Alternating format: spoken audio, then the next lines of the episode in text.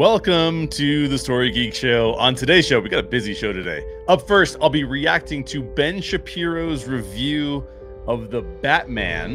And then I'll be digging deeper into episode four of Moon Knight. And I'll finally go behind the scenes into the creation of chapter one of my full cast audiobook, co written with Nathan Sheck, Death of a Bounty Hunter. I played a clip from that audiobook on Tuesday. I will be breaking that down, going behind the scenes a little bit about how we created that in today's show at the very end.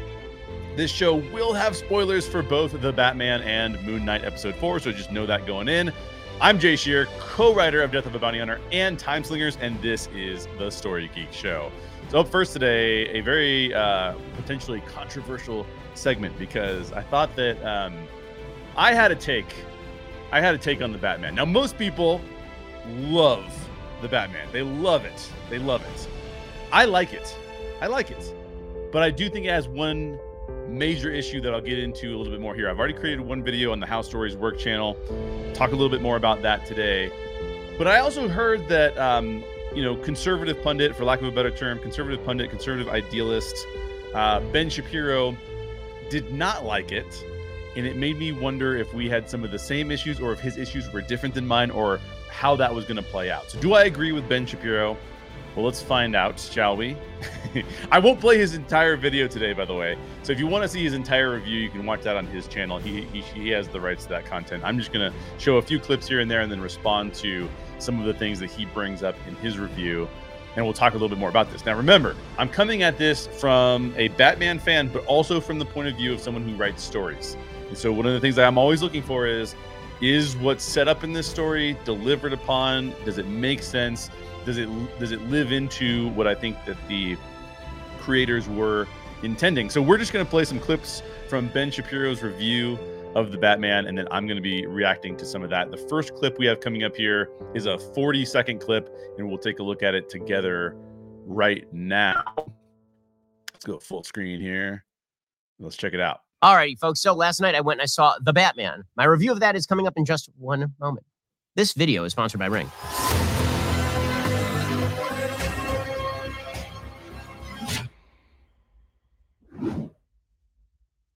So last night I went and saw The Batman, went and saw it with my wife. It is 1 million hours long. And it's one of those movies where I started off and I was like, okay. And then I got a little further in, I was like, uh, all right. And then I got to the end, I was like, meh. And then the more I thought about it, the angrier I became. And so you're about to hear a lot of hot takes on The Batman because I hate this movie. so there you go. There's there's our there's our first portion of of what he's talking about here, where he says he hates this movie.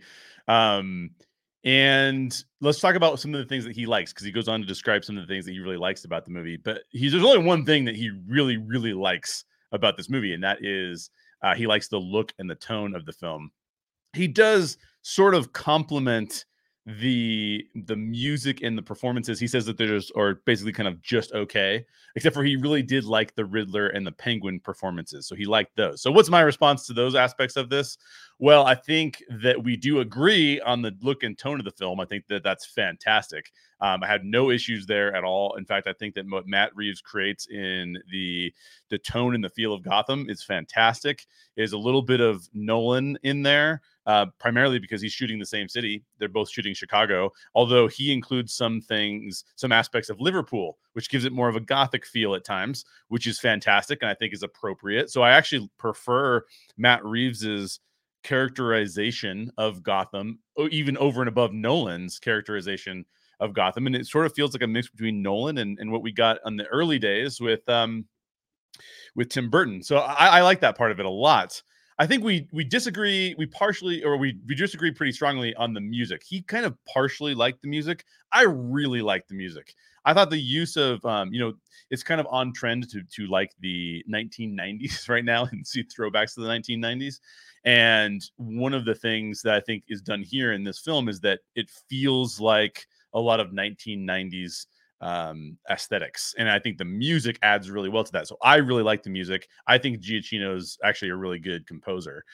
Now, he did say that as far as performances go, I'm going to break down a couple of the performances. I think Pattinson's performance as Batman is um, is is good. I think it's good. I think it's it's we're not asking him to do anything that's super outside the realm of what bat what we know of, of this kind of Batman, right? This this great detective, but very, you know, he, he his only emotion is anger for the most part. So we're not seeing like a lot of range here, and I think that that's okay. Um, it's not necessarily my favorite kind of Batman, but I do think it sets up future movies using Robert Pattinson, who's a fantastic actor. Just watch something like The Lighthouse, and you can see how good of an actor he is. I think it's setting him up for for better, more nuanced roles in this character for Batman in the future. Kravitz's Catwoman, I he you know he Shapiro says it's okay. I've seen this film twice. I think Kravitz's performance as Catwoman is great. I actually think that she displays a lot more emotional range as she's asked to as a character in this story. She's asked to be sort of you can look at this film through Catwoman's eyes as how most people feel about Gotham. And that has its own problems, advantages, and disadvantages. She's willing to do things that she probably should not be willing to do, but a lot of people in Gotham are. That's why Gotham is so corrupt.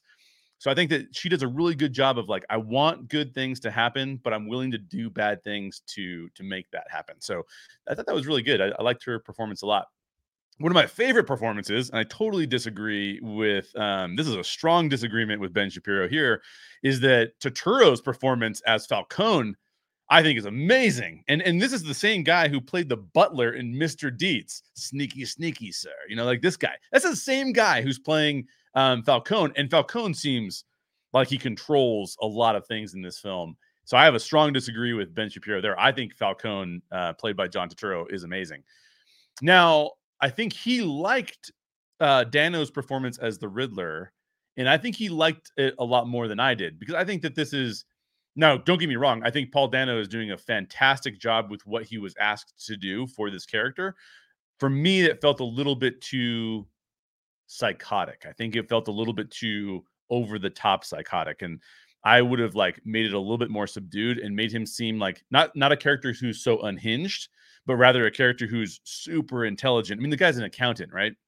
And obviously he's lashing out against this corruption in the city. But I would have made that much more subdued and had his had his behavior be really uh targeted towards things that were corrupt and like revealing different aspects of what was going on. I think he gets a little bit unhinged at parts, and that doesn't. I wouldn't have done it that way. It's not bad. I, it's not bad. It's, it's, certainly not. I would never say it was bad. I just would have taken it in a different direction. Um, and then he says Farrell's performance is excellent as Penguin. I agree that Colin Farrell's performance as, as Penguin is awesome. In fact, it's almost impossible to tell that it's Colin Farrell. There's only moments where you can kind of hear a Colin Farrell esque voice there. So, you know, I have some agreements and disagreements there, but, you know, nothing too big. So I'm going to fast forward ahead to the three minute mark and we'll see, we'll see what Ben Shapiro has to say here about this next segment. And herein lies the main problem with the film. Ah, the main the biggest problem. problem with the film is that the film hates Batman. The Why film people are hates Batman. $99 oh, okay, drone over established a, drone brands. We have to get a There's a ad. tiny US drone. Apologies. The film hates Batman. Like the actual Batman character hates the Batman character. And this drives me up an absolute wall. The biggest problem with the film is not the wokeness. Yes, there's some. Okay, so he says that, and then he gets into some other things before he addresses that big problem. So let's get into some of the other things that he addresses first in the next portion of this. So he says that there's a mischaracterization of the Batman, and then he brings up there's some wokeness, which is not a major complaint of his, but he brings up the wokeness. So let me just uh, explain some of those things that he says are woke elements, and we'll break those down a little bit. He mentions so, and, and I want to be fair to Ben because I don't want to ever miscategorize anybody. He's not super annoyed by the wokeness. He brings it up, he discusses a little bit. He's that's not his main complaint. So we're not going to spend a ton of time here, but what he says is woke is basically that the characters of the, the characters that are portrayed by people of color are all portrayed as good characters. That's Catwoman, Gordon, and the new mayor. And then he says that the white characters are all portrayed as bad characters. And again, I want to give him credit. He's not saying that this is a major issue. He's just saying that uh, it, it's something that appears in the film. Now, I have a slightly different take on this. Um, so I disagree with him here. And here's why I disagree with this particular categorization is that the setup of this film is that Gotham is insanely corrupt. Um, and that's from government officials at the top all the way to just your street level criminals. And that's not uncommon for Gotham. That's incredibly common for Gotham. So the existing political infrastructure is corrupt, and that happens to be predominantly white, at least in this in this version of Gotham.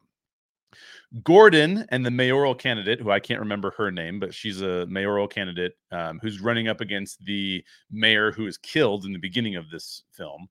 They are definitely cleaner characters, right? They don't have as many um, associated uh weaknesses or things that they're involved in that are inherently corrupt. But i would also argue that those characters are barely important to this overall story. The mayoral ca- candidate in general is just serves as an alternative to the corruption that has existed prior in the city and someone who's trying to overcome that by having a president or a mayoral campaign um, so I don't think you can necessarily say she's good. I just don't think we know enough about her to say like, oh, she's really good. She does seem better than what exists, but what exists is being shown to us as corrupt and criminal and having major issues all the way down with this uh, existing political infrastructure. So sure, so sure, you could say that she seems good, but I mean, she's such a minor character that any minor character can kind of seem good.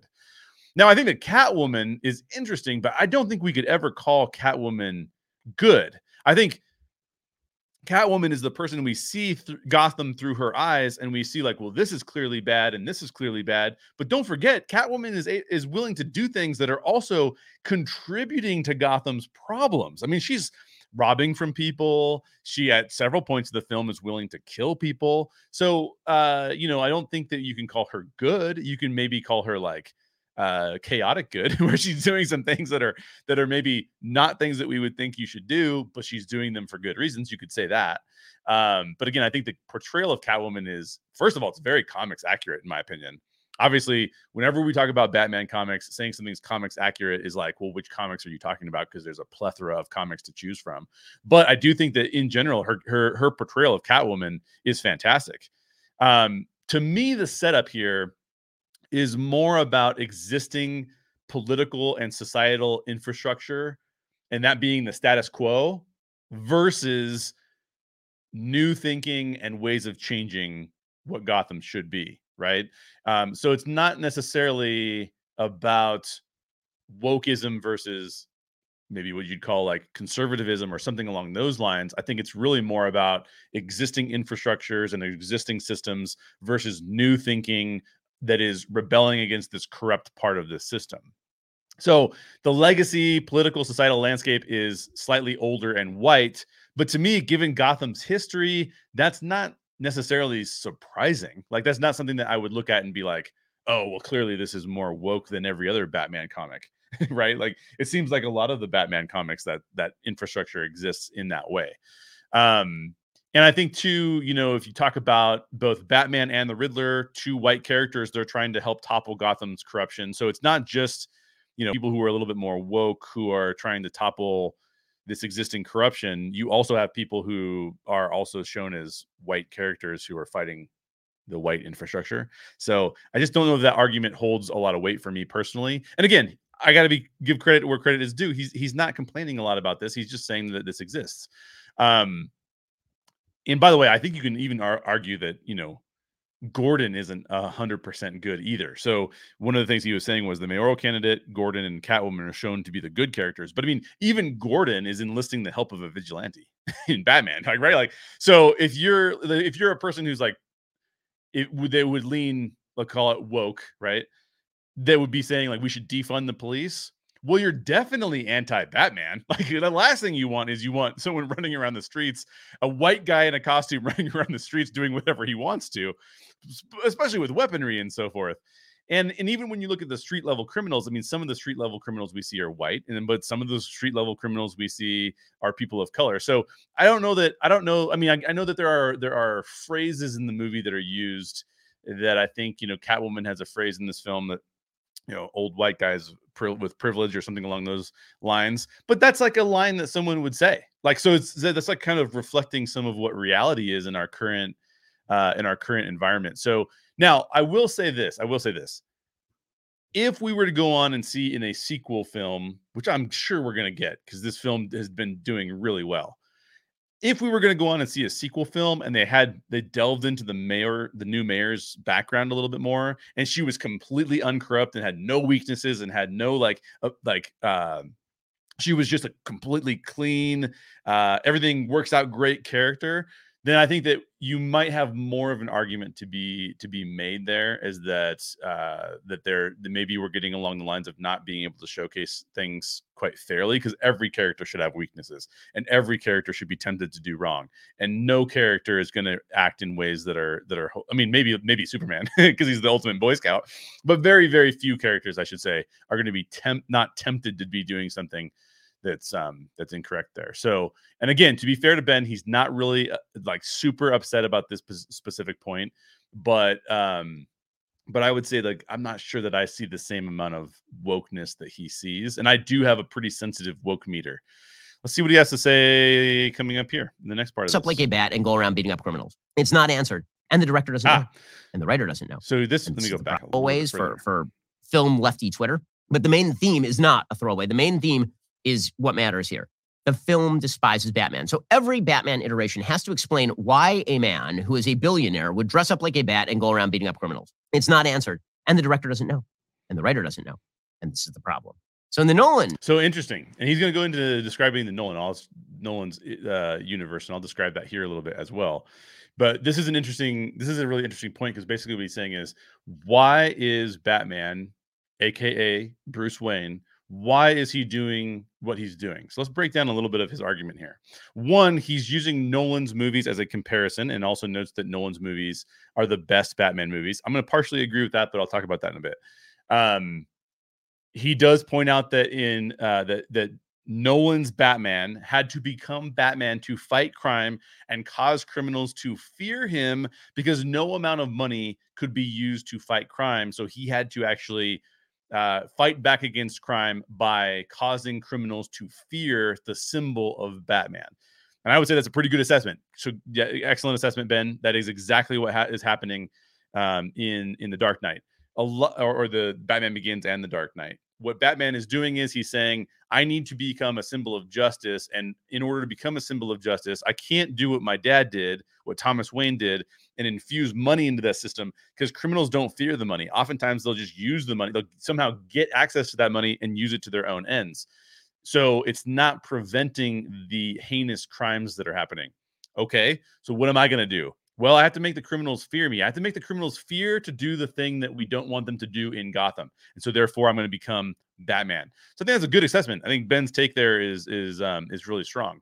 Now he says that there is no reason though as to why Battinson, this Matt Reeves, Robert Pattinson Batman, is doing what he's doing. I'm gonna keep saying Battinson, by the way, just so we can delineate between the Nolan Batman and the Reeves Batman. So so why is Battinson doing what he's doing? So here's my response to this line of thinking from uh, from Ben Ben Shapiro. While I agree that Nolan's first two film two, first two films, Batman Begins and The Dark Knight, are superior to the Batman, I do think that the Batman is maybe a little bit better, if not if not a lot better in some people's eyes, especially and in my own eyes, I think I would say that it's it's it's better um, than the third film, The Dark Knight Rises. Uh, that eh, film actually, I think, has some of the same issues that this film does. Honestly, in so, in some ways, there's some comparisons to be made there.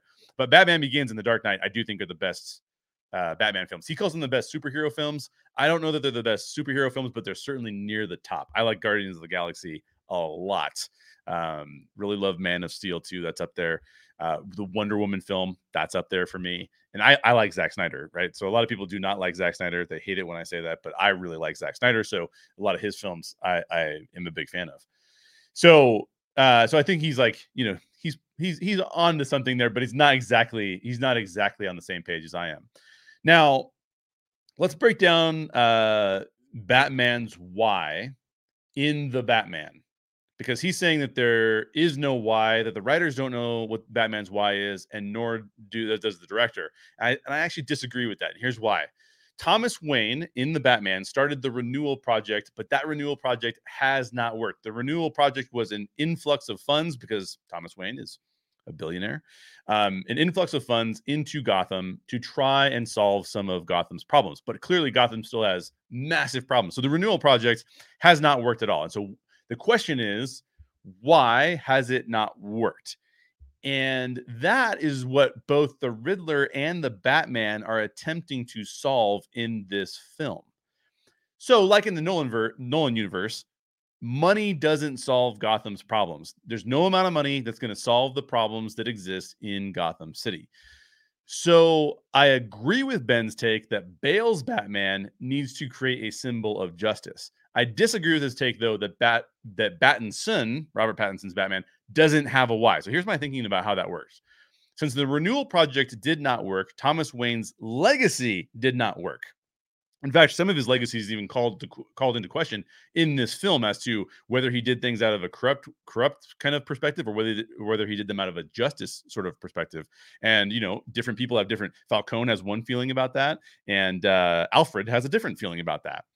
Um, by by the way, special call out uh, to Andy Serkis um, not necessarily my favorite Alfred. However, this dude has been in Marvel. This dude has been in DC. This dude has been in King Kong. This dude has been in Star Wars. He played Snoke in Star Wars. Um, and he was in Lord of the Rings. Andy Serkis is like a geek hero at this point, right? Like, certainly is an awesome, awesome, awesome character. So, uh, thank you, Andy Serkis, for being involved in all of our favorite uh, properties here. Um, so not only did Thomas Thomas Wayne's legacy not work in Gotham, but in fact, Thomas Wayne was murdered in Gotham. He got caught up in the crime that he was trying to prevent and or solve. So Battinson's Batman is doing what he's doing because very few people in Gotham actually understand the issues that the city faces. And when you don't understand a problem, it's impossible to really solve it the right way. When you don't understand what the root of the problem is, you will do things that Catwoman is doing. Now, we can look at Catwoman and say, yeah, Catwoman is doing some things that I would have done. She's stealing from the corrupt people, she's trying to fight for the little guy. However, in doing those things, she's perpetuating the system of corruption that she's involved in, right?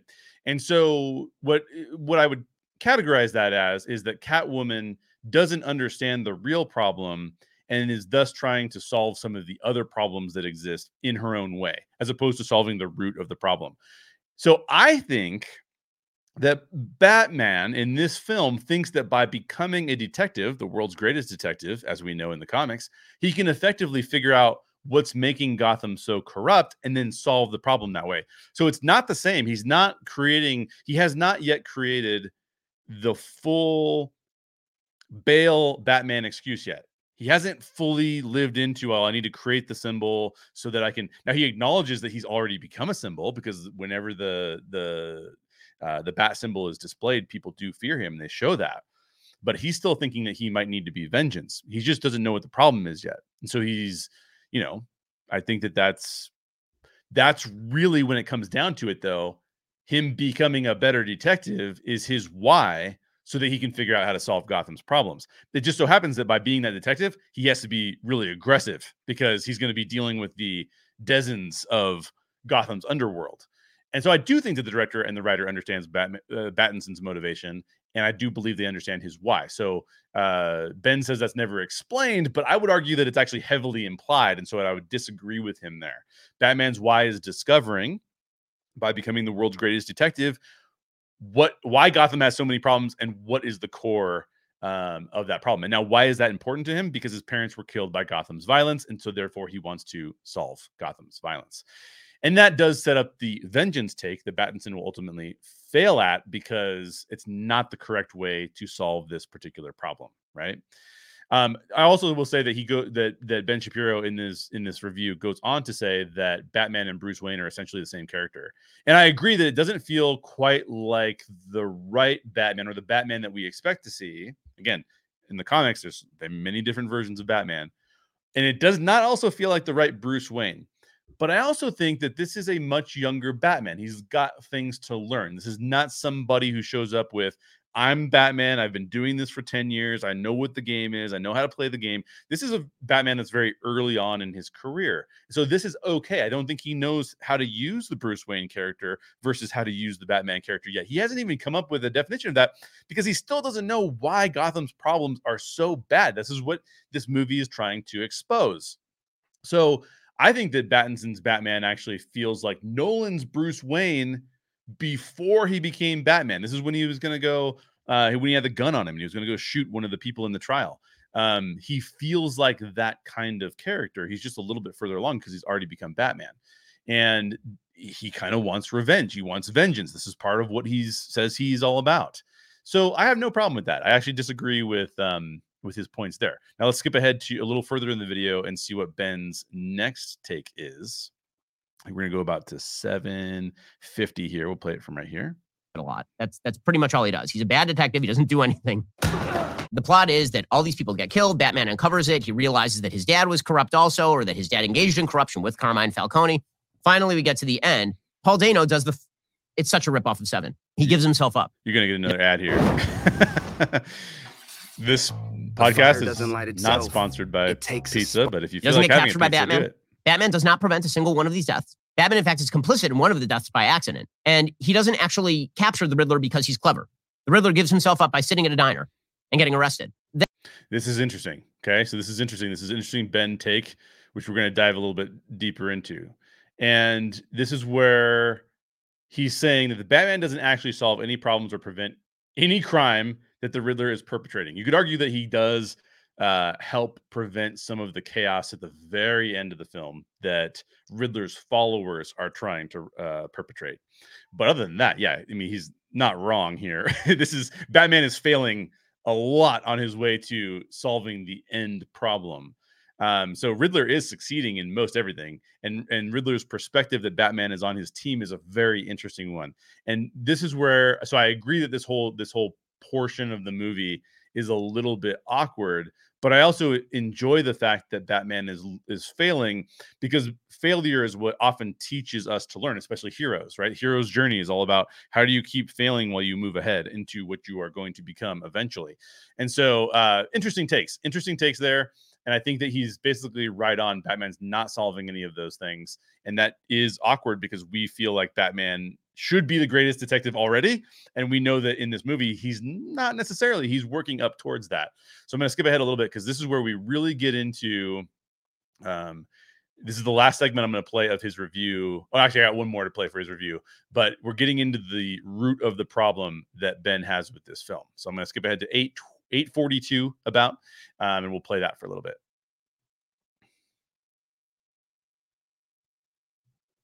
Here we go. Gotham City. And so Batman goes up there and he's beating people up. There comes a point where he's beating this guy and he's really like maybe beating him almost to death. And he stops and they take off that guy's mask and they say, Who are you? And the guy says, I am vengeance. Okay, now this is the theme throughout the film. Ooh, the theme. Okay, so in order to explain why this is a problem, you have to now understand the character of the Riddler. So it says right at the beginning of the movie, Who is Batman? I'm vengeance, right? He's just on the streets and he's beating people up. I'm vengeance. And then people keep calling him Mr. Vengeance for no apparent reason. Like we don't know why they're calling him that because he never actually publicly says he's vengeance. It's in his creepy diary, which again is supposed to be a mirror image of the fact that the Riddler also keeps a Zodiac killer style diary. So they're supposed to be two halves of the same whole. Batman is beating up this follower of the Riddler's. He takes off his mask and the guy says, I'm vengeance. And suddenly Batman sees, suddenly Batman realizes he can't be vengeance. That's not what he's meant to do. He's betrayed his mission. And so he Interesting points here. Interesting points from Mr. Shapiro here. So let's just let's just cover this again. What's what what's Ben Shapiro's take here? Then we're gonna play this clip a little bit longer and, and watch a little bit more of it. Everyone sees Batman as vengeance, and Batman claims to be vengeance. But then when Batman hears that the Riddler, Riddler's followers are also claiming to be vengeance, right? He we just he just explained that in that scene. We saw a little bit of the clip from it too.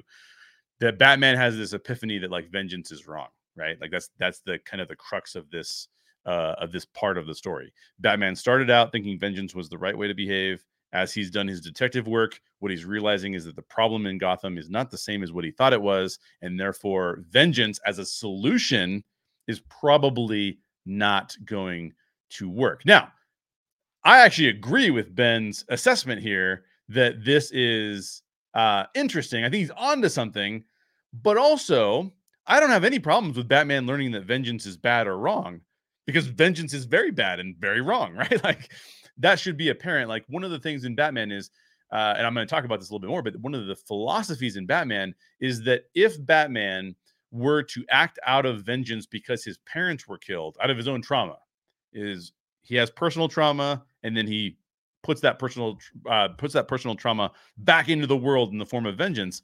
That is not justice.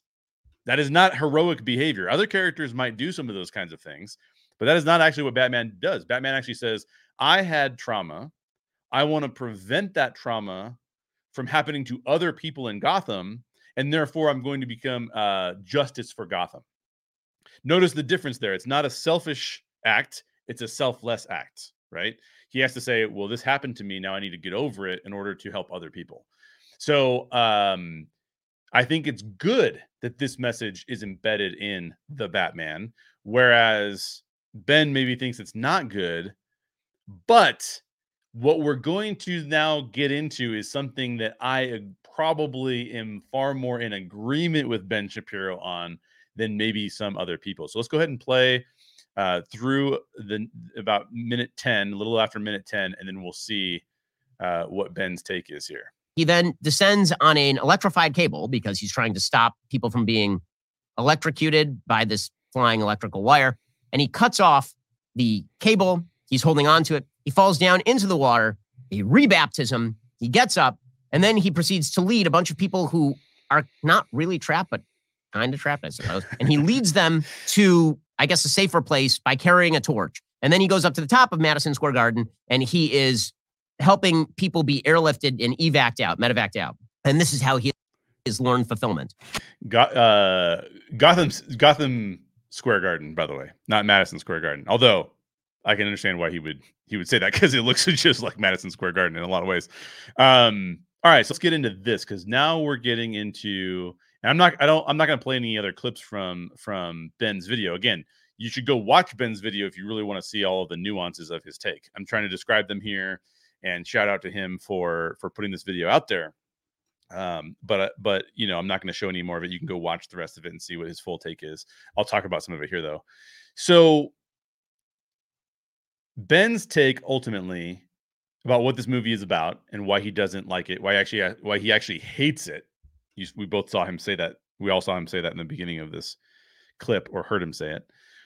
This movie is about how fighting criminality or criminals isn't doing any good. And then Ben says, well, he has to stop being Batman because he can't fight criminals and actually has to become more like Superman. And he needs to save people as opposed to beating up bad guys. That's that's the character change that we see here. And he calls that a defund the police attitude. Ben calls it that. Ben calls it in his video a defund the police attitude. So Batman is supposed to be someone who protects innocents and targets criminals. And so Ben thinks that Matt Reeves hates Batman and thus Ben hates the Batman. And that's basically his his overall take. So, do I agree with this aspect of Ben's take? I've agreed with some of the things he said. I've disagreed with some of the other things that he said. Well, the first thing I'll disagree with is I don't think this is about a defund the police attitude. I don't think that that's right. I talked about this earlier. A defund the police attitude would assume that no vigilante could ever exist because you don't. I mean, I shouldn't say that. There's some people that would say communities should police themselves, but honestly, I don't think that that's about the police force. I think it's about the type of police force that exists, right? So that's different. But a vigilante who just you know, puts on a costume and has a lot of heavy heavy weaponry and goes out into the populace to to fight crime, I don't think uh, that is a defund the police. Um, I don't think that's one of their principles. Like, let's go fund vigilantes. I, I'm vigilantes. I don't think that that's part of their part of the thing. I do, though, totally agree with Ben Shapiro totally agree with him in terms of the characterization of Batman in the last few minutes of this film. Not really feeling like Batman to me. Now, do have I already acknowledged and already agreed that he needs to learn that vengeance is not the right thing to do? Yes, I have acknowledged that. I agree with that. I think that Matt Reeves pointing that out is really important. I think that Matt Reeves pointing that out in 2022, where a lot of people want to take vengeance into their own hands on airplanes and stuff, it's a good message, actually. It's a good message. It's something we should think about, right? Especially when you see corruption, and which we see a lot of these days. Um, so I agree that that's a good message. However, when we see Batman, he, he, you know Ben mentioned him cutting the electrical wire, uh, effectively saving some people because they're all in the water, and if the electrical cable fell in the water, they'd all be electrocuted. Um, he so he he prevents he cuts off the electrical wire. I kind of thought that he was going to have. By the way, when I was watching that scene unfold in in the theater, I kind of thought that he was going to have like some lingering problem related to getting electrocuted, but of course he doesn't. It's just kind of not a big deal. And then he then he you know like Ben said he lights the he lights the torch and then walks across, leads these people out from this um, from this water. A cool scene, by the way, cool looking scene. But so I don't have any problems with those things because that's Batman showcasing to the populace that he's not just somebody who beats up other people. He also is here to do good things, right? I don't have a problem with that. So when I talk about it not feeling like Batman, what am I talking about? Well, at the end of the movie when he's talking about how he there's a voiceover which voiceovers are always uh, difficult to pull off well i'll put it that way. A lot of writers actually will try to avoid voiceovers at all costs because they have major issues with them. I don't necessarily have major issues with them. I used a voiceover we used a voiceover in our film um, in our star wars fan film that we did. We used a voiceover there.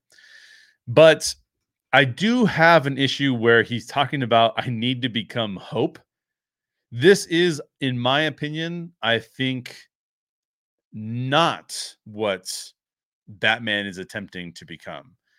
Nolan was much closer to saying, I need to become fear for the people who are perpetrating evil so that they will stop perpetrating evil. He Batman's not becoming fear in the Nolan universe so that he can oppress a populace.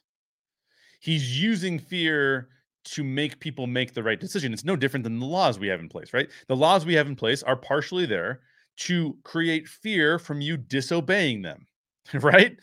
Like that's part of why the reason why we have laws is that they're hopefully you won't go commit crimes because you're afraid of going to jail or having some some uh, bigger problem arise in your life here. So Ben calls this a fundamental betrayal of the character, and I think that that's partially true. I think that some of his logic here is actually sound. It's a partial betrayal of the character. Now, I'm talking about a much smaller piece of the film than Ben is. I'm talking about the voiceover where he says, I'm going to have to become hope, um, which I think is a very odd thing for him to say. So let me just say this I love this film. Quite frankly, I love this film up all the way up until we see Riddler in jail. And then from that point on, I think the film becomes a little less clear in what it's attempting to do. I don't mind the fact that he, there's the vengeance thing that he needs to learn not to be vengeance. And when he sees other people saying that they're also going to be vengeance, it's a realization for a vigilante to say, oh, whoa, other people have heard me say I'm vengeance and look what they're doing. Right. Um, that's not good. In fact, in one of the Nolan movies, I believe it was The Dark Knight, um, people are dressing up like Batman to go beat up other people. So a realization: vengeance is not the thing that we're trying to do here. Um, I also love the fact that it's dark and gritty. I love the music. We've already covered that. Batman is bitter, angry, and vengeful, but we know that Batman can't stay that way. So I like that aspect of it. The Riddler, the Riddler besides the fact that I would categ- I would probably have showcased him differently in this film, he actually serves as a good enemy here because Batman needs to see what it looks like to go too far when you're fighting corruption. That's great. That's great. Perfect, perfect portrayal of what that looks like. But in the end, I think that Ben is correct when he says that the concept of Batman is that in dealing with depravity, the depravity that exists in Gotham, the corruption, the injustice, the issues in Gotham, the question of Batman is not how do we provide people hope, but rather how do we create order out of chaos? That's different. Those are two different things. Superman is the how can I show people what hope looks like and what people should be doing to showcase hope in their lives. That's different because Batman's character is never portrayed as a type of Christ, let's say, you would never look at Batman that way, but you might look at Superman sometimes that way because it's inherent in the character. In fact, the creation of Superman was very similar to saying, what would it look like if the Messiah, the character who's supposed to create a just and fair and equal society, that which by the way is a different version than Jesus Christ as Messiah. I'm talking about more of a Jewish perspective of Messiah here. Superman is kind of that. He is. And that meaning hope. And if he looks like hope, that makes a lot of sense.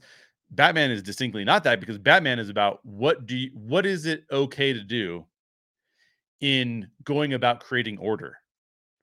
So imagine that you that Batman is more closely related to the first order in Star Wars. The first order takes it too far. They oppress, they come down on, they restrict people's freedoms. Batman says, in this super corrupt environment, how far do I have to fight back to overcome corruption? How far do I have to go to create a fear of doing evil so that we can create more order, so that the normal citizens who are doing the right things are not oppressed by the corrupt society? And the question of Batman is when do you take order too far? And it's that tension of like freedom and like whether or not we should be, use violence and when we should use violence and and what that looks like. Saying I'm going to become hope is to me, I agree with Ben Shapiro, not what we actually expect out of Batman. Um, now, let's move on. Let's, let's move on from this a little bit to say Batman is dealing with psychopaths a, a lot of times. What is Superman dealing with? Well, a lot of times he's dealing with existential threats or threats that are coming from a cosmic place or threats that are coming because someone like Lex Luthor is abusing the capitalist system. And in his abuse of the capitalist system, Superman's like, "Well, we got to create hope here because this is this is not the way, the American way, right? Truth and justice is the American way um, for Superman. Uh, so I think that Ben Shapiro is onto something, but I have less of a problems problem with overarchingly what he's saying is going on here. I don't think it's as serious as he's saying it's going on, but I do think it's it's worthy of actually exploring in more detail. So, partially agree with Ben Shapiro, partially disagree with him. He hates the film, and I think it's great up until the last 30 to 45 minutes. He said it was a million minutes long. That's pretty funny. I think I actually want to give him a credit for for being pretty funny in that clip. Um, I do though. I'm not going to say it's a 10 out of 10. I think it's about a six and a half out of 10. That's where I would probably put it on my scale. Um, so he's partially right. I partially agree with him, but overarchingly, I uh, I don't agree with him fully.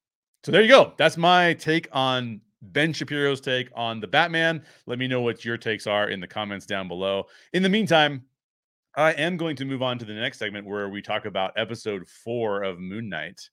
Um, and I will say this uh, off the bat this was my second favorite episode of Moon Knight. Um, past the first one was my favorite. This is my second favorite episode of Moon Knight. So let's get into why that is and what exactly is going on in the show. We'll dig a little deeper into it, look at some of the storytelling aspects that they're doing here. So one thing that that did annoy me a little bit uh, um, from last night's episode, uh, episode four. Why didn't the Ennead, the Egyptian, the the Forum of Egyptian Gods, why didn't they send someone to verify that Harrow wasn't up to something? Like, can we can we do our due diligence, Egyptian gods, before we execute judgment? Basically, they, they basically, you know, Khonshu gets a meeting uh, with the Egyptian gods. He uses Mark Spector as his as his you know speaking piece because he speaks through him. He possesses him and speaks through him. All the other avatars are there for the other egyptian gods. And the egyptian gods are basically like all right well you say that arthur harrow is bad. Let's ask arthur harrow. And arthur harrow are you bad? I'm not bad Con- Khonshu's obviously bad yeah you're right arthur harrow Khonshu's a Khonshu's a jerk all right get him out of here right like they, they like literally lock Khonshu up in a statue without doing any due diligence. Like, can you go see what Arthur Harrow is doing? Like, that was that made me laugh. That made me laugh a little bit. I'm a big fan of this show, but I thought that that that if the Egyptian gods are only as sophisticated as your average Twitter user when it comes to due diligence, that may be something you want to take a look at. you may want to you may want to question that, call it into question. Um, one question, by the way, I don't think we have an answer for yet is what will actually happen if Ammit is released? Uh, it's interesting that they have not revealed that to us. We have a sense that it's bad, but we don't actually know what it is that will happen if Ammit is released. And I think it's kind of interesting that they haven't gotten into that yet. But I will say this I really loved this episode. I really, really love it. And for those of you who know me and know that I love Indiana Jones, you pretty much know why I love this episode. This felt like this is the closest thing since, you know, since basically uh in terms of live action, this is the thing that has felt most like Indiana Jones to me, going all the way back to the Last Crusade. Now, I'm sure there's other things that have felt like Indiana Jones, and you can let me know in the comments, like, what are some of the other things that have felt like Indiana Jones to you? This really felt like Indiana Jones, and I really enjoyed the heck out of that. Um, I did find some of the moments between Steven and Layla, I found them to be really well done right? There's there's there's there's a there's a pretty cute interactions between St- Steven and Layla. Layla kind of is attracted to Steven because he's he's basically Mark, but some things about Mark that she didn't that she struggled with are not present in Steven. Um, and then Steven, you know, of course, is very fond of this woman who also shares his love of Egyptian things, but uh, and and he thinks she's beautiful, obviously. So so I, I think that those are really cute scenes. But man, they were driving me nuts because like I'm like, they're about to find Ammit, dude. They're about to find Ammit. you guys are making out and like having cute little scenes together. Like maybe save that for later. Uh, so it made me laugh a lot, but I didn't hate it because the scenes were really well done. So I I liked it, but I, as a writer, I was thinking to myself like they're gonna find Ammit before you get down there because you're kissing. Um, we we got the we got this really interesting reveal that Alexander the Great was Ammit's last avatar, or at least yeah, I guess last avatar. I guess Arthur Harrow, I'm not sure is exactly her avatar yet, probably. So that's kind of an interesting take there. Is that uh, but Alexander the Great being her last um, avatar is interesting. Would we say that would we say that Alexander the Great was evil? Well, he was certainly a conqueror and uh, conquered a lot of territory and killed a lot of armies in the process. Now, did he oppress people along the way? You know, we'd have to go deeper into an understanding of who Alexander the Great was and what he was up to. So I don't know the answer to that. But it is fascinating because he was Greek, or as they say in the in the show, Macedonian, um, but still considered himself a pharaoh. I had not heard that before, and I'm not an Egyptologist, so I had to go back and look into that to see if how true that was. Um, but that was really interesting. I, I really like that because I was expecting to see some sort of other Egyptian um, lore worked in there, but it wasn't Egyptian lore at all. It was actually Macedonian, and that was that was fascinating to me. So that was fun. Um, I think it's interesting to see if they're also suggesting that Ammit was the conqueror and Alexander the Great, being her avatar, was just using her powers to do that, and that's what basically Arthur Harrow is looking for. That's interesting. That's an interesting thing to kind of explain what could happen if uh, if Ammit was released. As I mentioned at the beginning of what I was talking about here, is I, we don't really know what's going to happen when Ammit's released. Well, maybe maybe that's it. Maybe Arthur Harrow becomes the next um, Alexander the Great and just starts conquering territories. Right? That could be that could be part of it. Now, last episode, I did predict, uh, last episode of this show, of the Story Geek show, I did predict, this is, I shouldn't say last episode, on Thursday's episode, last week, last Thursday's episode, I did predict that Mark was involved in Layla's father's death. I didn't get that 100% wrong, but it did turn out that that was True that he was involved in that. And we don't know exactly how Khonshu entered the picture here yet. We do know that Mark was a mercenary who was involved in a mercenary takeover of whatever archaeological dig Layla's father was overseeing, and that Mark got caught up in all that. Layla's father was killed in that. Mark was then shot by the same group of mercenaries. So, presumably, because there was some sort of treasure that they were taking, although we don't even know what that was. And then presumably, this is when Khonshu showed up to say, "Hey, Mark, if you want to live, you can be my avatar." Right? Like that's probably what how that unfolded. We don't get that exactly, but that seems like we can infer that to a degree. Now, if you've seen the Thor trailer, which is a fun trailer for sure, Taika Waititi, it's going to be a fun trailer. It's not surprising, but you know that we've got Egyptian gods, we've got Norse gods. Thor's a Norse god. Odin was a Norse god. Loki's a Norse god. And then we've got Greek gods now too, because they have uh, what many people are are thinking. In the in my reaction to that I was like, is this supposed to be Zeus? Because it seems like it's Zeus. Well, other people are saying like, yeah, we think it's Zeus. So you got Greek gods, you got Norse gods, you got Egyptian gods, all in the MCU. so that's pretty fascinating. It goes back to our, my conversation with Daryl and how we talked about what, how that changes the power dynamics in the MCU and who has what powers and why. So those are fascinating. It is pretty interesting to suggest that the entire time the MCU has been going on, there have been Egyptian gods playing in these things in some way, shape, or form, which is which is really interesting. Um, there's one point in the show that I really liked, and that's when uh, we can get a little bit deeper into this. When Arthur Harrow is asking Layla if Mark has told her the truth, her response is, Well, obviously you're dying too. and I really like that because a lot of times as writers, we realize that we need to communicate something, we need to reveal something. There's some, there's a part in uh, Death of a Bounty Hunter here, my my uh, novel, which is coming out as a full cast audiobook soon. And there's a part in there where one character needs to tell another character that something happened. And that always feels or can feel as if it's forced exposition because that doesn't happen. You don't see that happen a lot of times in uh, our daily lives. Where it's like, why don't you just tell me what you obviously want to tell me something? Usually people just blurt it out, right? But writers they don't blurt things out because they're working towards a climax or they're working towards a twist or they're working towards an angle. And so uh, I like the fact that she said, "Well, you're obviously dying to tell me what what happened," because it was almost like calling out that that's a weird thing that writers do, uh, and I like that. I thought that was cool. Um, I also thought that uh, one of the phrases that Arthur Harrow gave us was really interesting because if you'll notice, he said he said after he shoots Mark he says to Mark, I can't have anyone who I can't save anyone who won't save themselves. I can't save anyone who won't save themselves. And I thought that was fascinating because that goes really far back into a Western ideal. It is oftentimes conflated with a biblical ideal. Let's talk about that because that's weird, right? This I can't save anyone who won't save themselves is very it's very American meritocracy oriented. If you think about it, you deserve to be saved, then you can be saved, right? That's like the, that's like the nature of that. If I can't save anyone who won't save themselves, so you got to be worthy of being saved, and then I'll save you, and which is kind of paradoxical in some ways.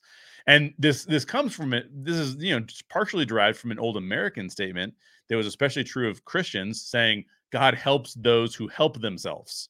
Very similar phrase. I can't save anyone who won't save themselves. God helps those who help themselves. And that phrase does not appear in the Bible, by the way. That's not actually something that God has ever said.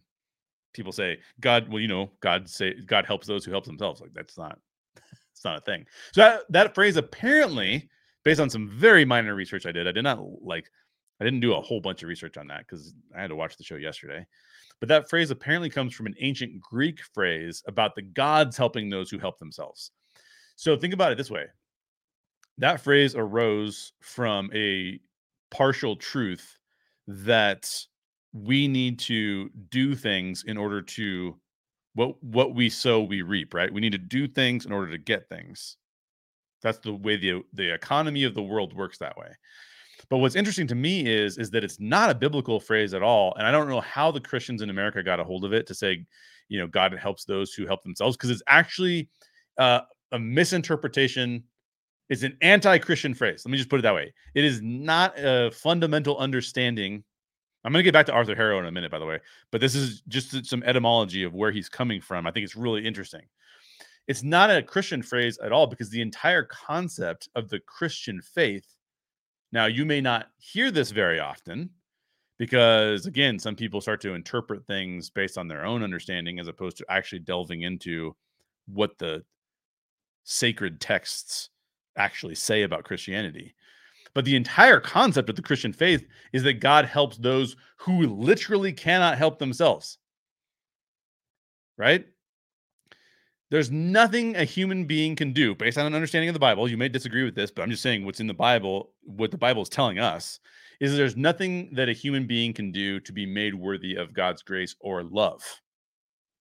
So there's nothing a human being can do to be made worthy of God's grace or love. That's now that's interesting because it's not at all what that phrase would suggest. God helps those who help themselves. Right? That is why That is why that Christ's death and resurrection are critical to Christ followers. Because if he doesn't die and resurrect, then we are on the we are we are on the hook for saving ourselves and becoming worthy to be have a relationship with God.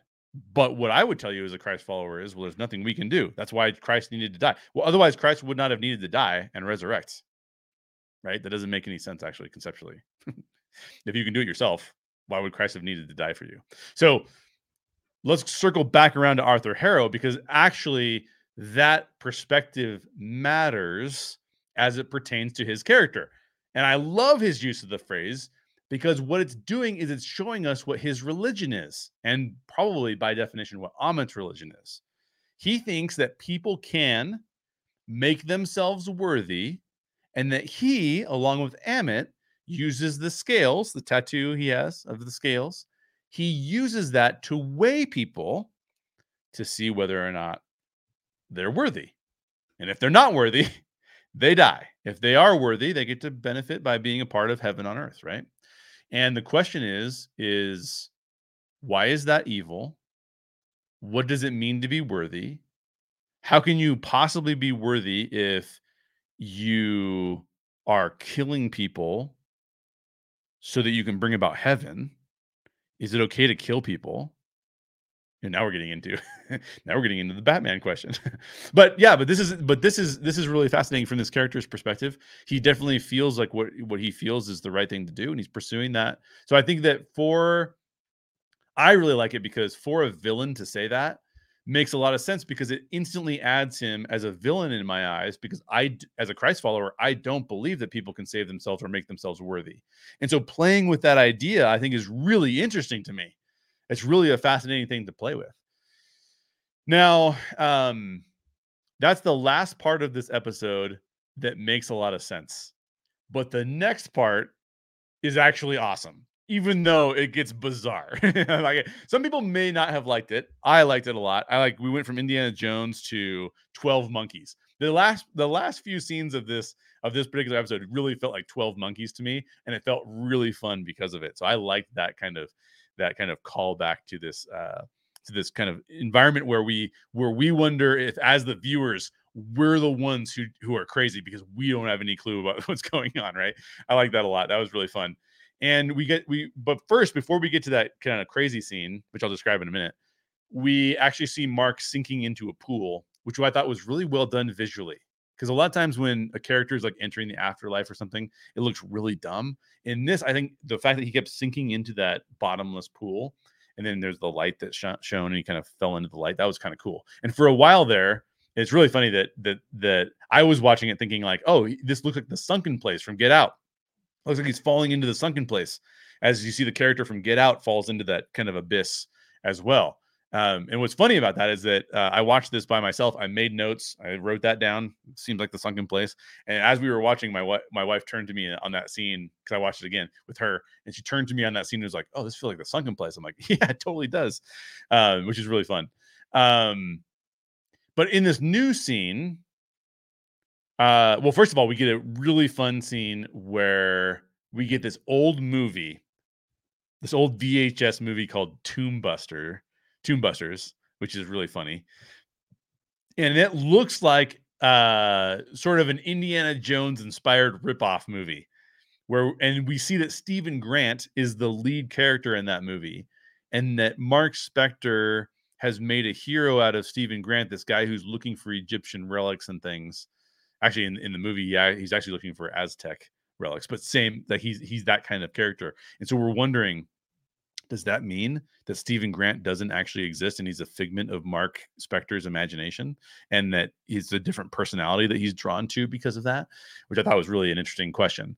And then we see a bunch of people in the mental institution, including fam- uh, both familiar characters and familiar objects we see an action figure of the Moon Knight. There's Egyptian artifacts. I couldn't remember why there was cupcakes. They kept showing cupcakes, and I'm like, where did the cupcakes come from? Did he did he buy cupcakes at some point in time in the first episode or something? I don't remember that. If you remember that, let me know. But it, there was a bunch of things that were called out. Um, whether it was the photo, there was the picture on on Arthur Harrow is is his psychiatrist. The he's wearing sandals. He has a cane. Things that Arthur Harrow had in in real life, whatever that means, because we don't know. and then there was a picture on the wall of the uh, European area where Arthur Harrow was building up his followers, where we actually first see Arthur Harrow, I believe. I believe that's the first time we ever see him. So again, all of that reminded me of 12 Monkeys. Uh, there's a ton of callbacks in there. I thought it was a great scene. Um, and then we hit the end of the episode where Mark escapes from Arthur Harrow. He finds Steven in a sarcophagus. He passes up another sarcophagus that is definitely, definitely inhabited by the third personality who we have yet to meet. We only have a couple episodes yet. We have yet to meet the third character. I believe this is a six six episode run. Correct me if I'm wrong. It could be eight, but I'm pretty sure it's six. Um, and then all of a sudden they open the door and they run into the hippo goddess, and uh, and that was extremely bizarre. She spoke English and she kind of waved at them comically. She was a CG character, obviously, and then they just freak out. So this episode felt a lot more similar to Loki to me in a lot of ways. You know, there's this there's the episode where the two Lokis, the female Loki and the male Loki, um, well, the normal Loki, I should say the I guess it's the 2012 Loki for better the lack of a better description. The lead character in that that show when they get to um I don't remember the name of them, but they're like the Time Council, right? Like if you if, you, if you're in the comments, let me know what the, let me know what the name of them was. But they get to the Time Council and it's and then they realize it's all fake. Like oh wow, this whole thing, this whole setup is like fake. Um, and that's sort of what feels like is happening here in Moon Knight is that they are showing up somewhere and it feels like maybe this is fake. Like maybe they are trapped in some sort of mind prison where they're trying to work Mark Spector out of his, you know, belief system. So um, maybe there's like a world where uh, there's one Egyptian god who can alter reality for all of the avatars who die. But maybe we'll see more of this in the upcoming episode. I don't know. I don't know much about the Egyptian goddess who is showcased as a hippo. I don't know much about that. So I will say this episode was my second favorite episode. I really, really enjoyed it. Um, and probably after the first episode, it was something that I really, you know, really thought was really thought was great. So hopefully you guys enjoyed it as much as I did. Now let's go behind the scenes of chapter one of Death of a Bounty Hunter, the full cast audiobook. Let's get into uh, how we produce the full cast audiobook of Death of a Bounty Hunter. Because a full cast audiobook is not something that you see very often. So, how did we do it? How did it come about? I'll talk a little bit about that. You've heard me read part part of the first chapter myself.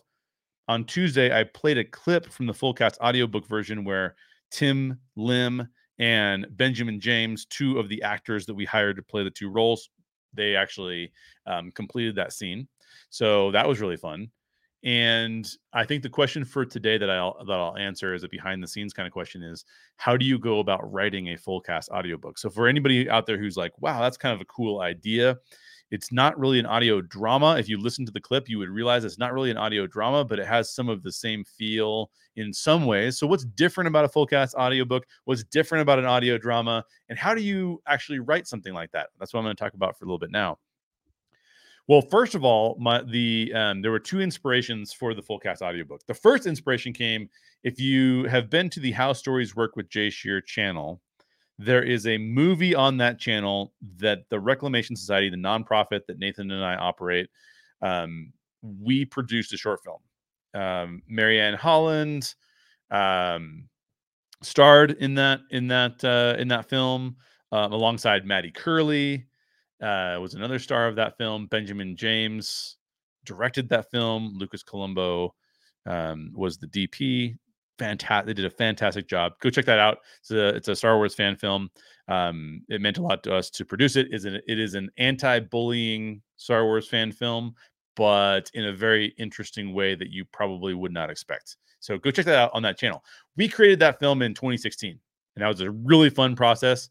But if you're going to do professional looking short films, it is going to cost you a lot of money. And so we raised a lot of money. A lot of the actors and the people on set took huge pay cuts to work on that film with us because they were all huge Star Wars fans and one and they believed in the script, they believed in the story, they wanted to create the film with us. Again, it's not a PSA for anti-bullying. It's a it's a very pretty in-depth look at bullying and what it does to people so they all really liked it and i was really privileged to work with all of them, blessed to work with all of them. Um, so we did that film and we realized once that film was complete how expensive it was to produce films like that. Really expensive. At the same time, we had started the Story Geeks podcast. We had started getting cool microphones like these. By the way, I usually buy these things used at like a guitar center or something. So if you ever want to buy like a setup, but you want to get it for cheaper, buy them used. Um, but they're really quality. They're really high quality stuff. So we had started to get all of this audio equipment. We have these friends, a, lar- a large network of friends who are actors or involved in um, Hollywood productions of all kinds of sorts. And so we said, oh, we really want to do something that's like a film, but it's hard to afford to produce lots of films. So what we said was, what if we what if we did an audiobook? I had listened to Neil Gaiman's American Gods. And Neil Neil Gaiman's American Gods, really interesting book, by the way. Um, lots of uh, lots of mythology in terms of gods is included in Neil Gaiman's work, which is worth reading if you're if you're having fun like unraveling what Moon Knight is all about and what the MCU is doing with gods. American Gods is a really interesting take on mythology and gods and how those things work. But I listened to that full cast audiobook and it was very apparent to me that that book was written as a normal novel and then later on they decided that we since we were producing the TV show, what if we had those same actors come in and voice the roles in the book and then release that as a full cast audiobook? And as I listened to that, I thought to myself, you know what? You can do a full cast audiobook in a way that's different than most full cast audiobooks are produced. Most full cast audiobooks are there's a novel, the novel does well enough, and then they say we should produce a full cast audiobook of this novel. But if you were to start writing a full cast audiobook from the very beginning, knowing that it was going to be a full cast audiobook, how would that be different? In other words, it it's not that it was something that was adapted to be a full cast audiobook, but was actually written to be a full cast audiobook.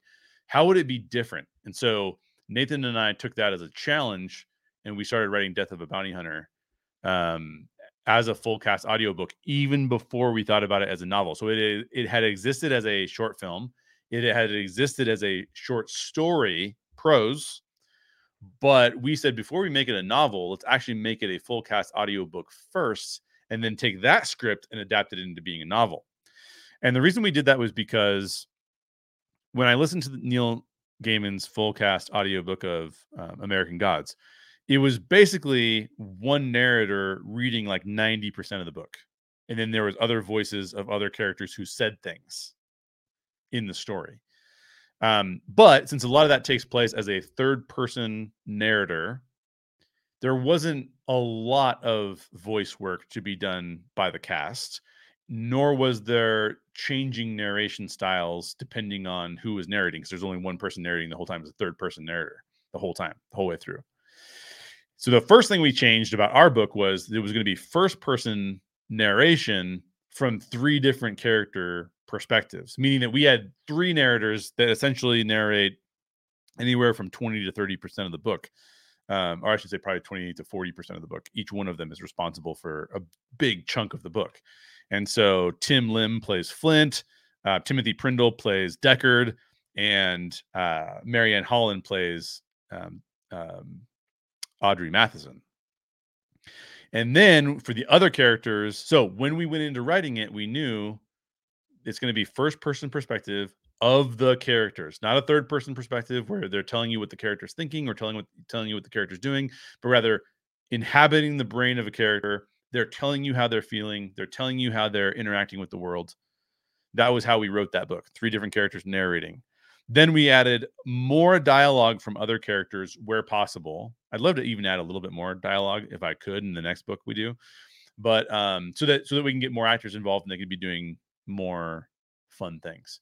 So that was really how we said if we're going to adapt this and write a full cast audiobook to be a full cast audiobook, that's how we would adapt it. And that's what we did. Um, now, you'll notice that it is not an audio drama. and I have a video I did about this too. Like, well, what's a full cast audiobook and what's an audio drama, and why is there a difference? And does anyone care? Well, you might not care, but I cared a lot because in a lot of audio dramas, there's a lot of reliance upon sound design to tell the story. That can be good, but I think it can also be negative because from a writing perspective, you have to do a little bit more telling as opposed to showing. Now, what's the difference between telling and showing? I could do an entire podcast on that, but basically, if I say I'm anxious, I'm telling you that I'm anxious. If I say I'm sweating, my palms are slick with sweat, my heartbeat's going faster, I am fidgeting in my chair. I haven't told you that I'm anxious, but I'm showing you that I'm anxious. Basically, that's the difference between telling and showing, right? Just one one one thing is I'm going to tell you directly. The other thing is I will uh, I will showcase it to you in behaviors and in thought processes and in what I'm concerned about. So, uh, so in an audio drama, a lot of times because of the nature of it, a lot of times you don't have an internal monologue of any one character to tell you what's going on and or a third person narrator especially is usually not present. And so what you have is you have characters that say things that people normally wouldn't say like sure is cold in here. Well because how else would i know it was cold? Right? Like there's no way for me to know it was cold unless a character says that and now sometimes that's normal for a character to say but sometimes it's awkward for a character to say like why would you say that? It's like irrelevant to what's happening. So uh so there are some great audio dramas out there. There are some great audio drama writers out there but i didn't think that that was probably something that i could do as well. And so what i tried to do instead was it's an audio book style where we're in the character's mind. It's a first person perspective so they are acting it out but i can use you know more of what i'm accustomed to in writing both whether it's screenwriting and or um, novel writing. And the big difference and one of the big things i think that makes novel writing more fun than screenwriting because there's a lot of things that make screenwriting more fun than novel writing. But one of the things that makes novel writing more fun than screenwriting is um, you can actually inhabit a character's thoughts. Can you do that with a screenplay? Yeah but it's going to be a voiceover and we just talked about batman and how you know basically the end voiceover for batman is what ruined it not ruined it what made it less impactful to me and so in a, an audio book or a novel, you can get into the character's mind much easier than than you can in a film because a lot of times in a film it doesn't work as well. You can do it, doesn't work as well. Some people have done it very creatively and it's worked great. It's harder to pull it off. So that's how we went into how do you write a full cast audiobook um, I'm not even sure if that's something that anyone, I'm sure someone has done it before, but like most of the time it's you write a novel and they convert it to a full cast audiobook. We literally went, let's do it differently. Let's start out writing a full cast audiobook. So there you go. There's a little bit behind the scenes about how that came about and why that came about. I'll go even deeper behind the scenes. I'll play a little bit more from the full cast audiobook. The official release date of the full cast audiobook is now available. The full cast audiobook, the official release date is May 2nd. We're only a few weeks away from the full cast audiobook being out. I have uh, already signed up for our distributor. It is in their hands. They have already approved the audio. All that's left is for May 2nd to come around and you can literally pick up a copy of the audiobook, which is insanely exciting. And I would really like to have a, um, I really want to have a, a release party for that. So if you want an invitation to that release party, just reach out to me, contact me through one of our social accounts or shoot me an email or something and say, hey, I'd really like to come to that release party for your full cast audiobook. Uh, what I'm hoping we can do is maybe have some of the actors act out some of the roles and act out some of the scenes. That would be really, really fun. So, anyways, that is it for today's show. Don't forget, new episodes of the Story Geek Show come out every Tuesday and every Thursday. On Tuesday, April 26th, we will be talking about Tokyo Vice yet again. I don't have a guest lined up for that yet, so it might be a solo show, but we'll see. We'll see how that turns out. We will be talking about Tokyo Vice episode four and maybe even Tokyo Vice episode five. We'll see if I can get two shows in. I also have to watch another movie because on next Thursday, if you guys have listened to the show, then you remember Mike Biondo. He's the one that's watching Star Wars for the first time. Well, Mike Biondo's favorite movie is The Blues Brothers, and he wants to watch that with me and talk about it on this podcast. So he'll be on next Thursday's show. Uh, we'll be talking about the Blues Brothers and probably a little bit more about Moon Knight as well. Subscribe to the Story Geek Show on YouTube or on your preferred podcast provider so you don't miss an episode. All episodes are published to the podcast feed right after I finish the, recording them on YouTube. So if this is a show that you're like, hey, an hour and 15 minutes, hour, uh, an hour to an hour and 15 minutes, hour and a half sometimes, that's too long for me. I'd rather just listen on my way to work. You can listen on a podcast feed. In fact, your drive home to work today could be on the podcast feed, listening to me talk about all of this nonsense. It's all great stuff, and I love talking about it. So hopefully you love it too. Leave me a comment to let me know what you thought of the Batman or episode four of Moon Knight, and I will see you next Tuesday. Have a fantastic.